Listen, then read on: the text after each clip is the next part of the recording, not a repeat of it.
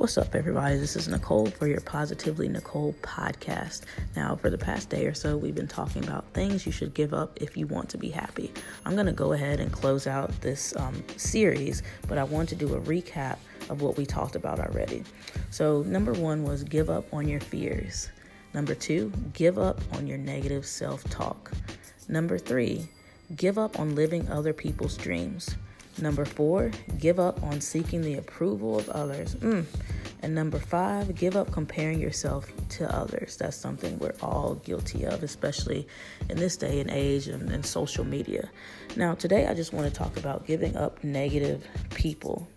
Joel Osteen once said, You cannot expect to live a positive life if you hang with negative people. Ooh, that's a word right there. Now, we all have negative people in our lives.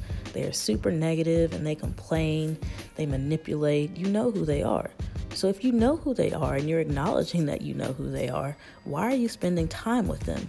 Why are you allowing them to steal your joy and your happiness? If you spend your time with negative and unhappy people, you will become negative, bitter, and unhappy. But if you spend your time with positive and happy people, you have a higher probability of becoming positive and happy. See, happy people know that who they surround themselves with can mean the difference between a happy life and a miserable one. Stop wasting your time with negative and unhappy people. Get rid of them. It may be difficult in the beginning, but you will be happy that you did.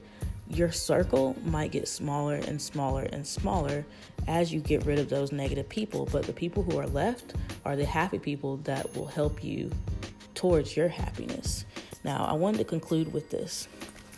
Tony Robbins said, Remember, we all get what we tolerate, so stop tolerating excuses within yourself, limiting the beliefs of the past or fearful states.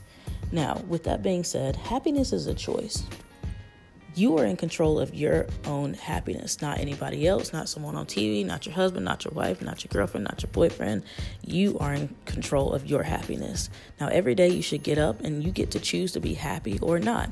That's on you. So quit making excuses, quit blaming others, quit blaming your circumstances. It's time to take responsibility for your own happiness.